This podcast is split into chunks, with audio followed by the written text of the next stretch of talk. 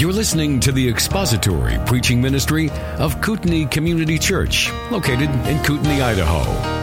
We pray that Christ is exalted and your spirit is blessed by the teaching of God's Word. For more information about Kootenai Church, please visit us online at kootenai church dot org.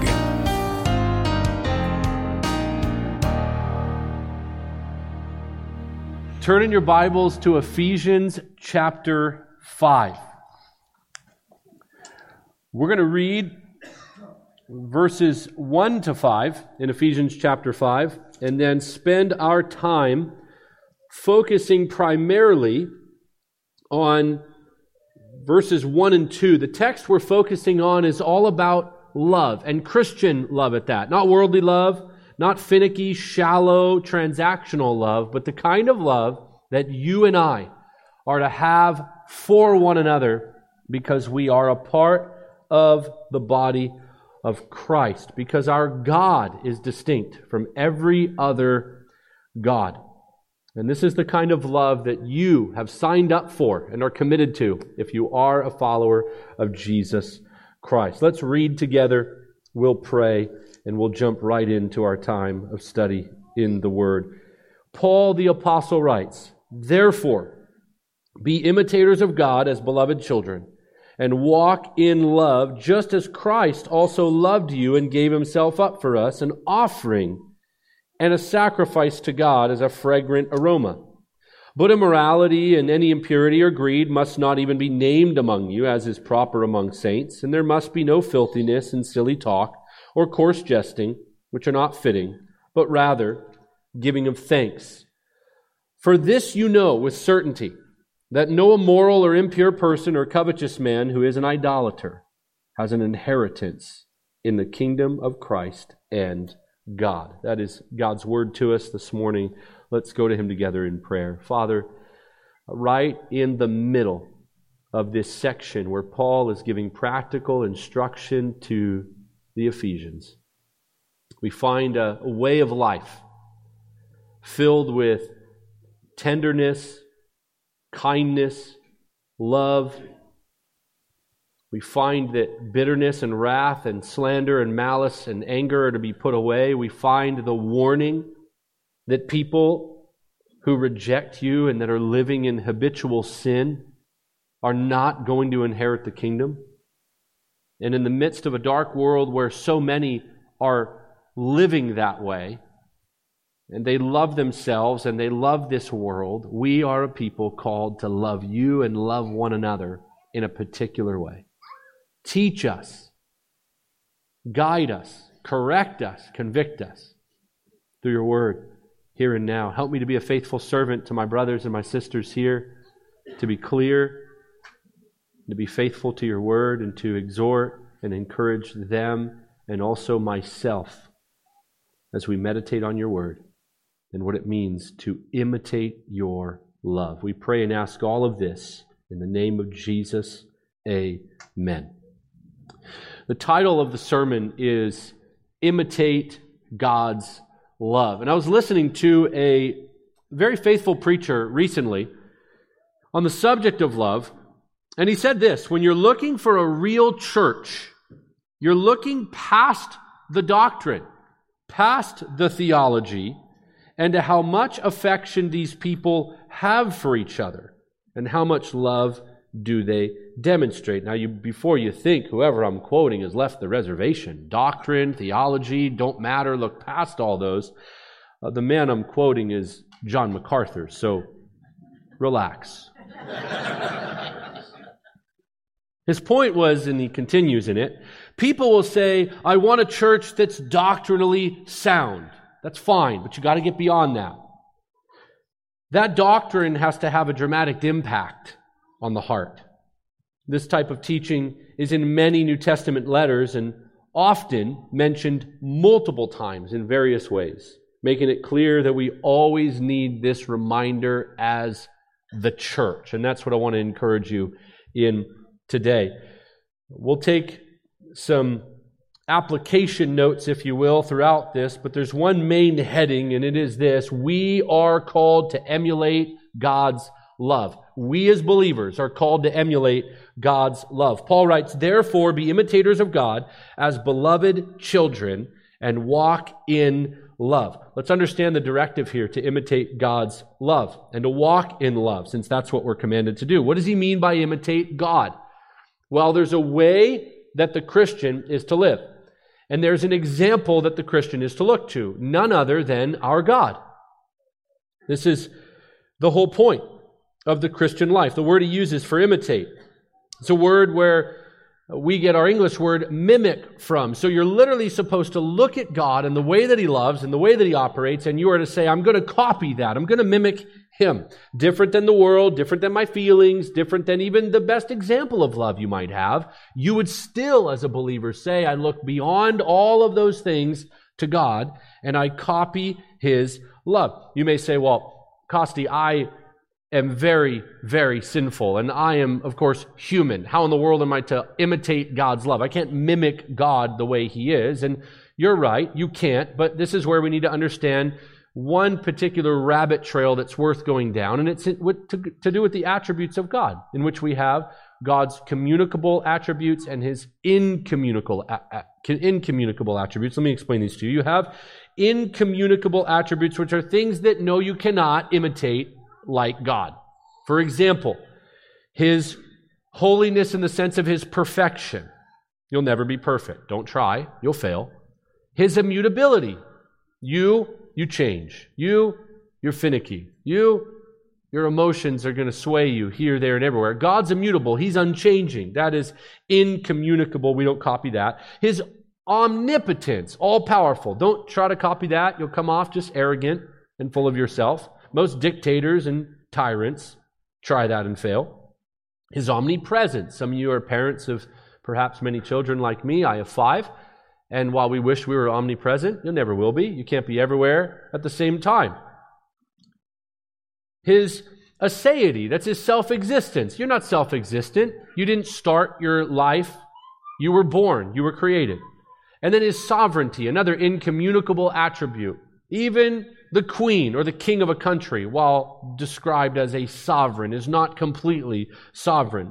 But there are God's communicable attributes, and these are ones you should copy. And holiness makes both lists, because we are commanded to be holy as he is holy. And that means to be separate, to be consecrated, to live your life, and to express your Christianity, your following of Jesus, in a way that is different than this world. That's why Peter says in First Peter one, fourteen to sixteen, be holy as I am holy. And he's quoting, of course, from the Old Testament, but says, as obedient children, don't be conformed to the passions of your former ignorance. But as he who is holy is holy, you are to be holy in all your conduct.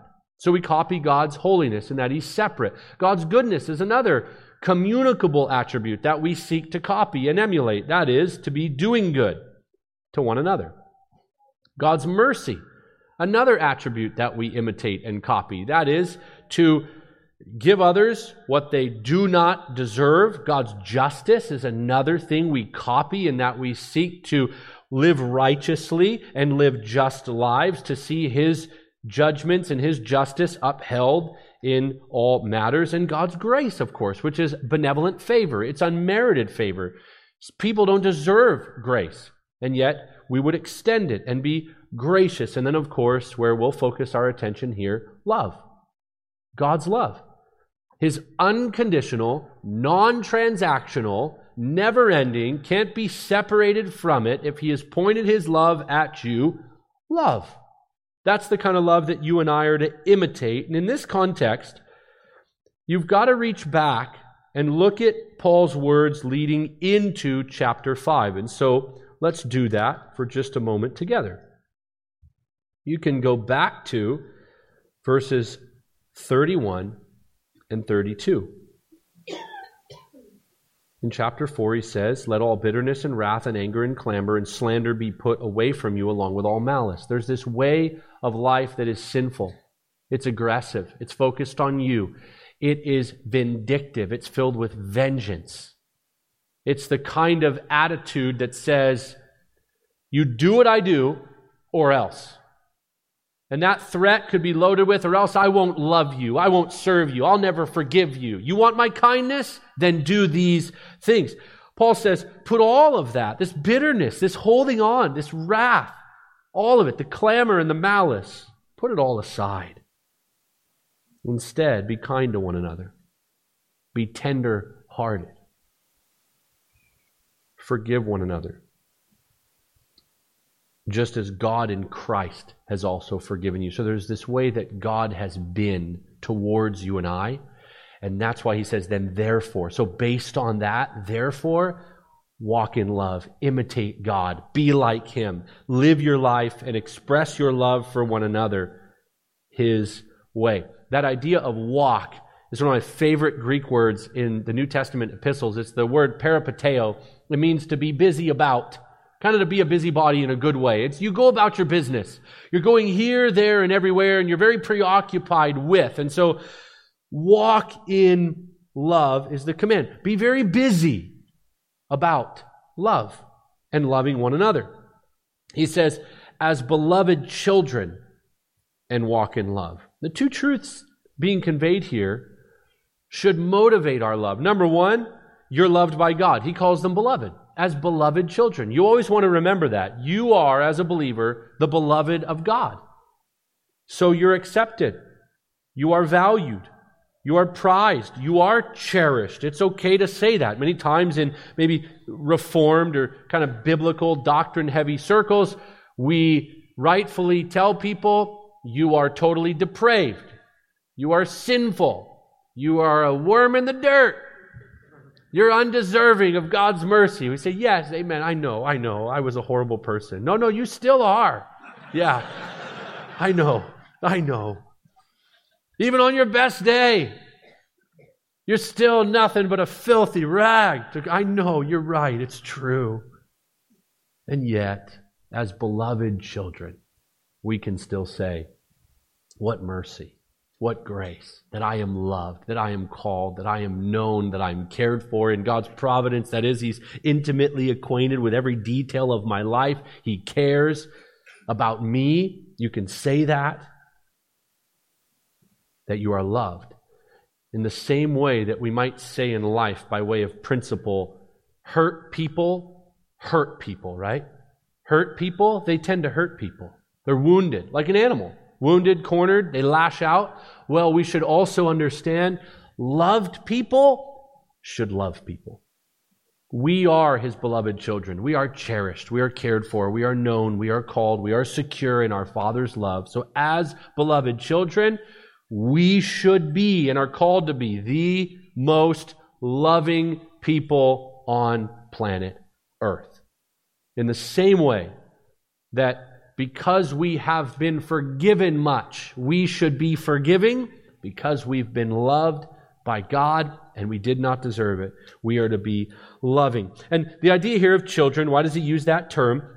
Well, it's just meant to help the reader think about how a child copies his parent. Now, this is convicting, of course.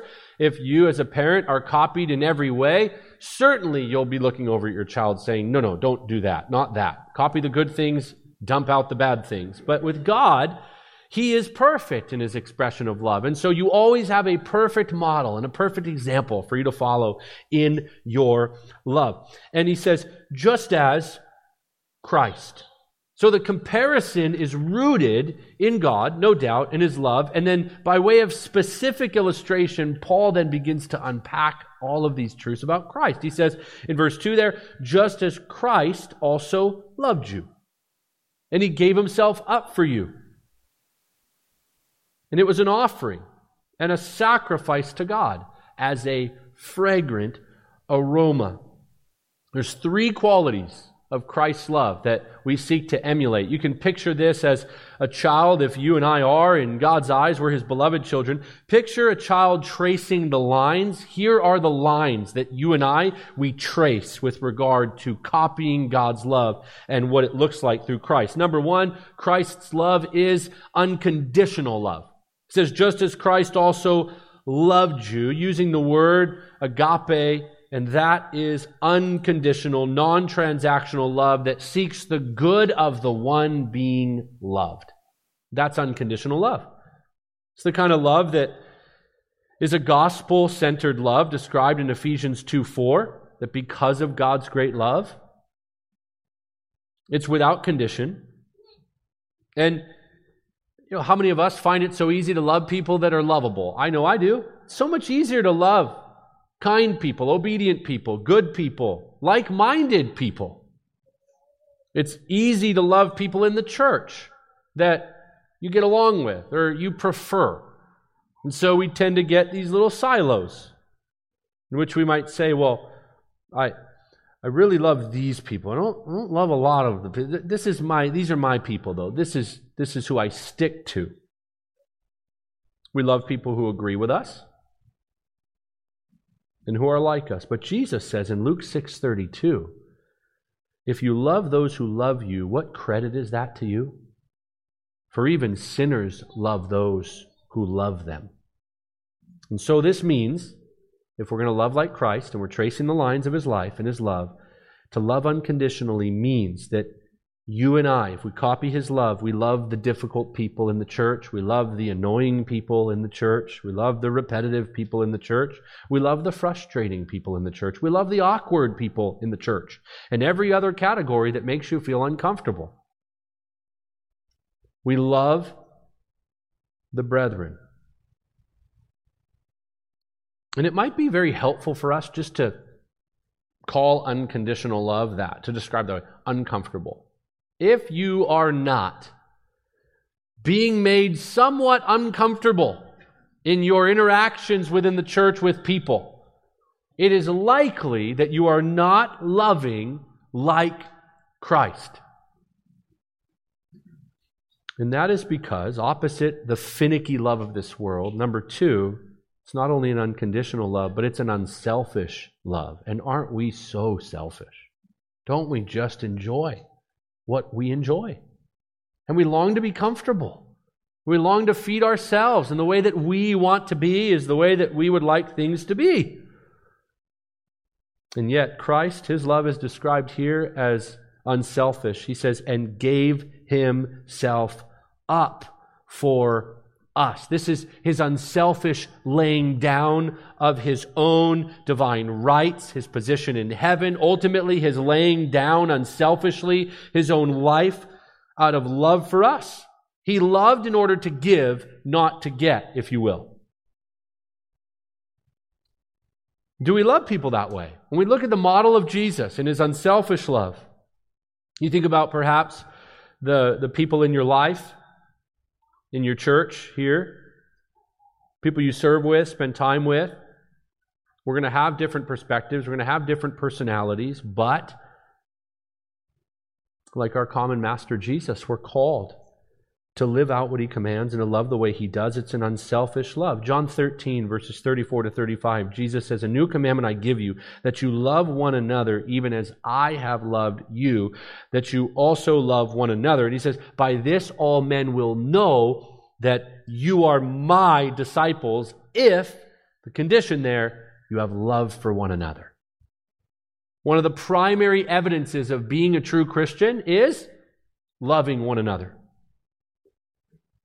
You want to see evidence of life change? You want to know if you're saved and have the evidence? No doubt. Growing in godliness? Yes. Bearing fruit of the Spirit? Yes.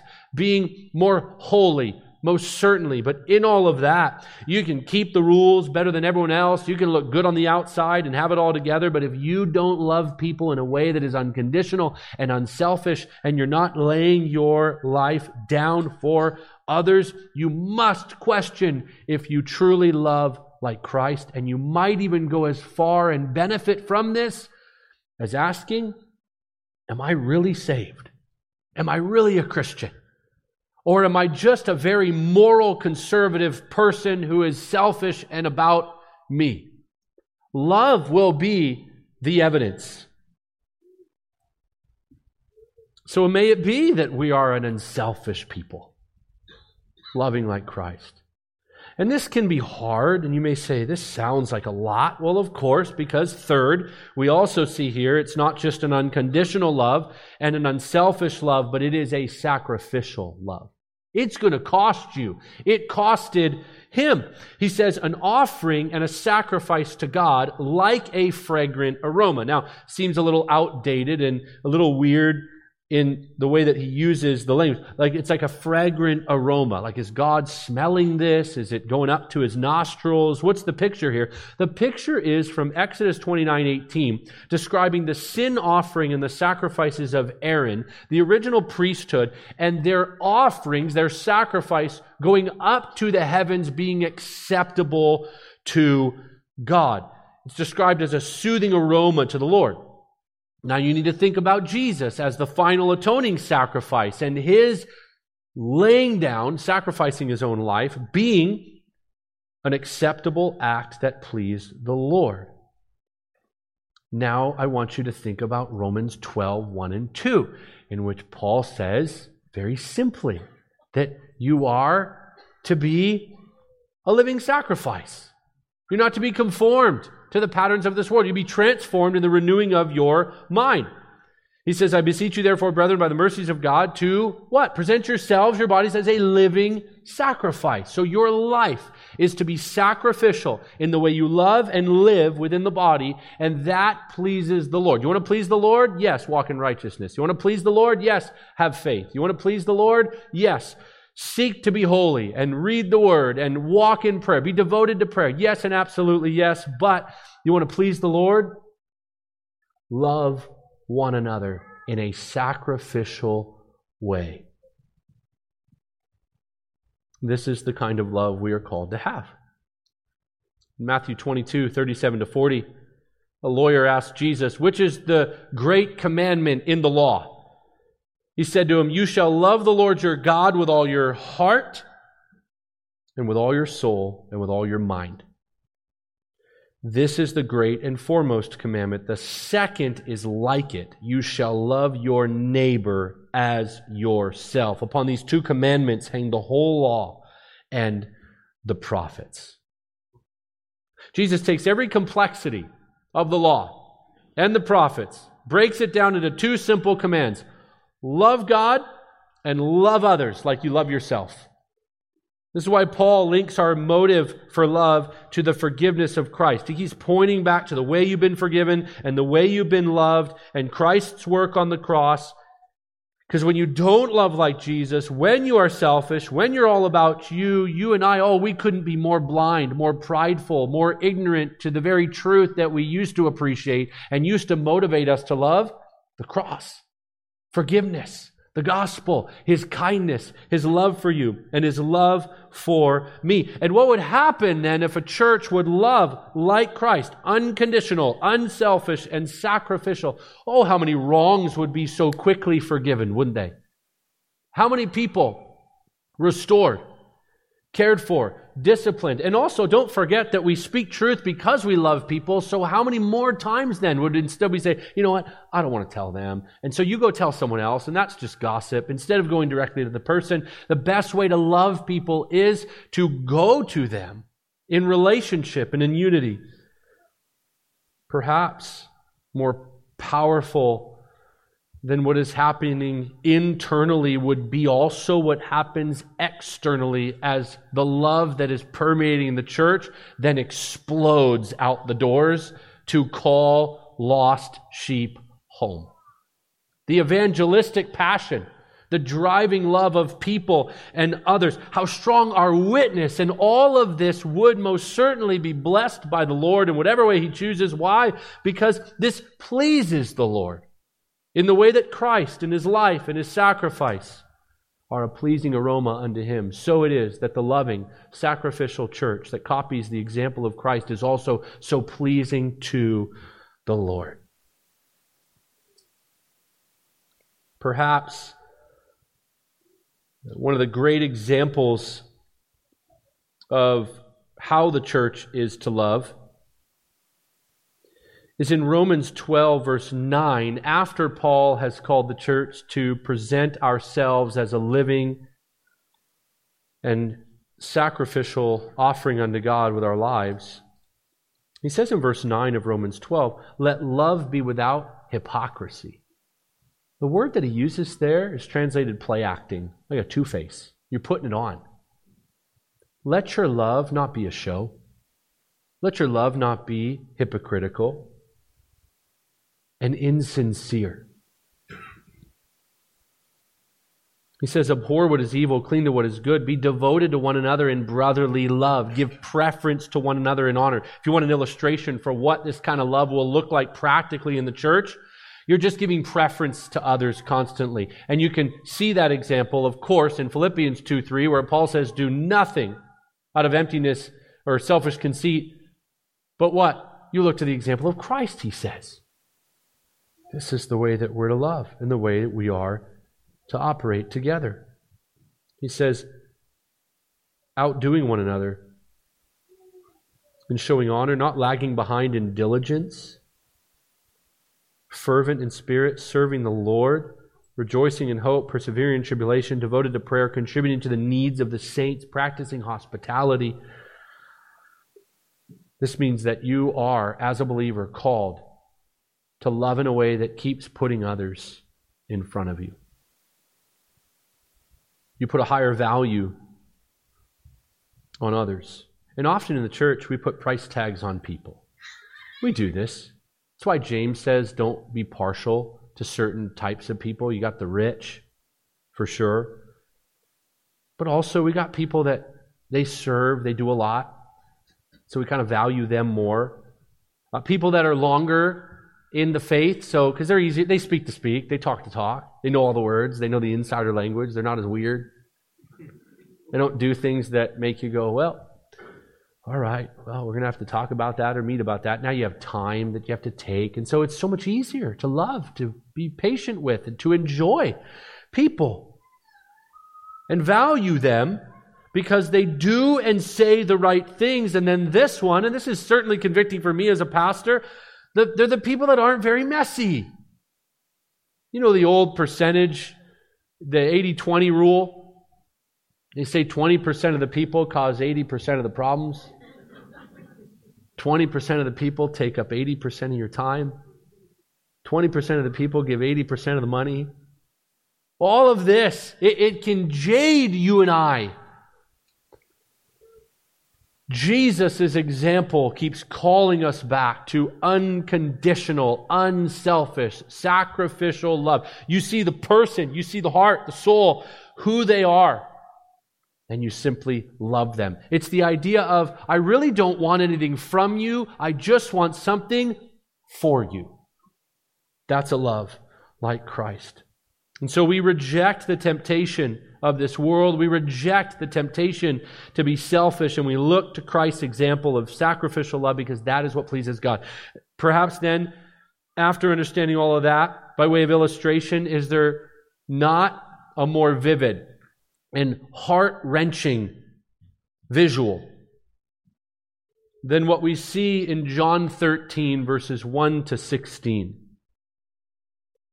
Let's turn there together and walk through this illustration and then talk about some practical applications for the church. John thirteen, one to sixteen. John writes, now before the feast of the Passover, Jesus, knowing that his hour had come, that he would depart out of this world to the Father, having loved his own who were in the world, he loved them to the end. During supper, the devil, having already put into the heart of Judas Iscariot, the son of Simon, to betray him, Jesus, knowing that the Father had given all things into his hands, and that he had come forth from God and was going back to God, got up from supper. He laid aside his garments, and taking a towel, he girded himself. Then he poured water into the basin and began to wash the disciples' feet and to wipe them with the towel with which he was girded. And so he came to Simon Peter, and he said to him, Lord, do you wash my feet? As if to say, no way. Jesus answered and said, what I do, you do not realize now, but you'll understand hereafter. Peter says, never shall you wash my feet. Jesus answered, if I don't wash you, you'll have no part of me. And of course, Peter, typical Peter, Lord, then wash not only my feet, my hands, my head, give me a full bath. Jesus says, he who is bathed needs only to wash his feet, but is completely clean, and you are clean, but not all of you. He has Judas in mind. For he knew the one who was betraying him. For this reason he said, not all of you are clean. So when he had washed their feet and taken his garments and reclined at the table again, he said to them, do you know what I have done to you? You call me teacher and Lord, and you are right, for so I am. If I then, the Lord and teacher, washed your feet, you also ought to wash one another's feet, for I gave you an example that you also should do as I did to you. Truly, truly, I say to you, a slave is not greater than his master, nor is the one who is sent greater than the one who sent him. I am of the mind, biblically, interpretively, that Jesus washed all their feet. Peter the zealous and passionate friend, John the beloved, Philip the loyal follower, James the respected. His nickname became James the Just in the New Testament church. And Judas, the so-called friend, the so-called disciple, who Jesus knew would betray him, was allowed to walk with him, allowed to eat with him, allowed to be a steward of even the money, and there allowed to even be at the Last Supper. He was Judas the betrayer, the backstabber. The most vile act of betrayal the world has ever known. He betrayed the Son of God. And what scathing irony that those wicked feet were still quite possibly very clean as they went to do the evil deed that would then betray Christ. Jesus modeled what he told his disciples to do when he said, love your enemies. He did.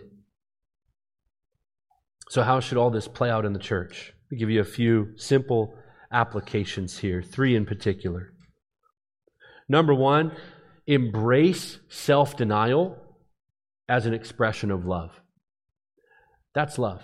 If it doesn't deny yourself, it's not love. Matthew sixteen twenty-four, Jesus said, if anyone wishes to come after me, he must deny himself and take up his cross and follow me. Your whole life as a believer is one of self-denial. Your love for others is a love of self-denial. Just embrace it.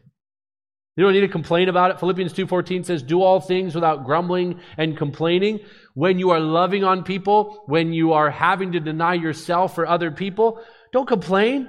Don't murmur. Don't, don't think, what about me? No, just embrace it. And you can even tell yourself or your family or your loved one, or maybe it's one of your, your spouse or somebody or your child who's complaining or saying, why? And you say, hey, this is just who we are. This is what we do. Self-denial, that's the path we're on, because that's the path our Savior already put before us as an example to follow. Number two, consider others above yourself. Just get that into your mentality. An others-focused way of life. Again, Philippians two, three through five. Do nothing from selfishness or empty conceit, but with humility of mind, regard one another as more important than yourselves. Don't merely look out for your own personal interests either. Don't merely. There's still things you do for you, and you care for your family, and you care for yourself, and yet, but also for the interests of others. Have this attitude in yourselves, which was also in Christ Jesus. Imitating that kind of love is not a what about me kind of love. It is a what about them. You're thinking about others constantly, faithfully. It's seeing someone and thinking, you're more important than me. I want the best for you no matter what I'm going to get out of it. How can I serve you? How can I help you? How can I advance you spiritually? How can I help you forward and edify you? For no reason except because I love you. You are my family in Christ. And number three, in order to do all that, follow what you know, not what you feel.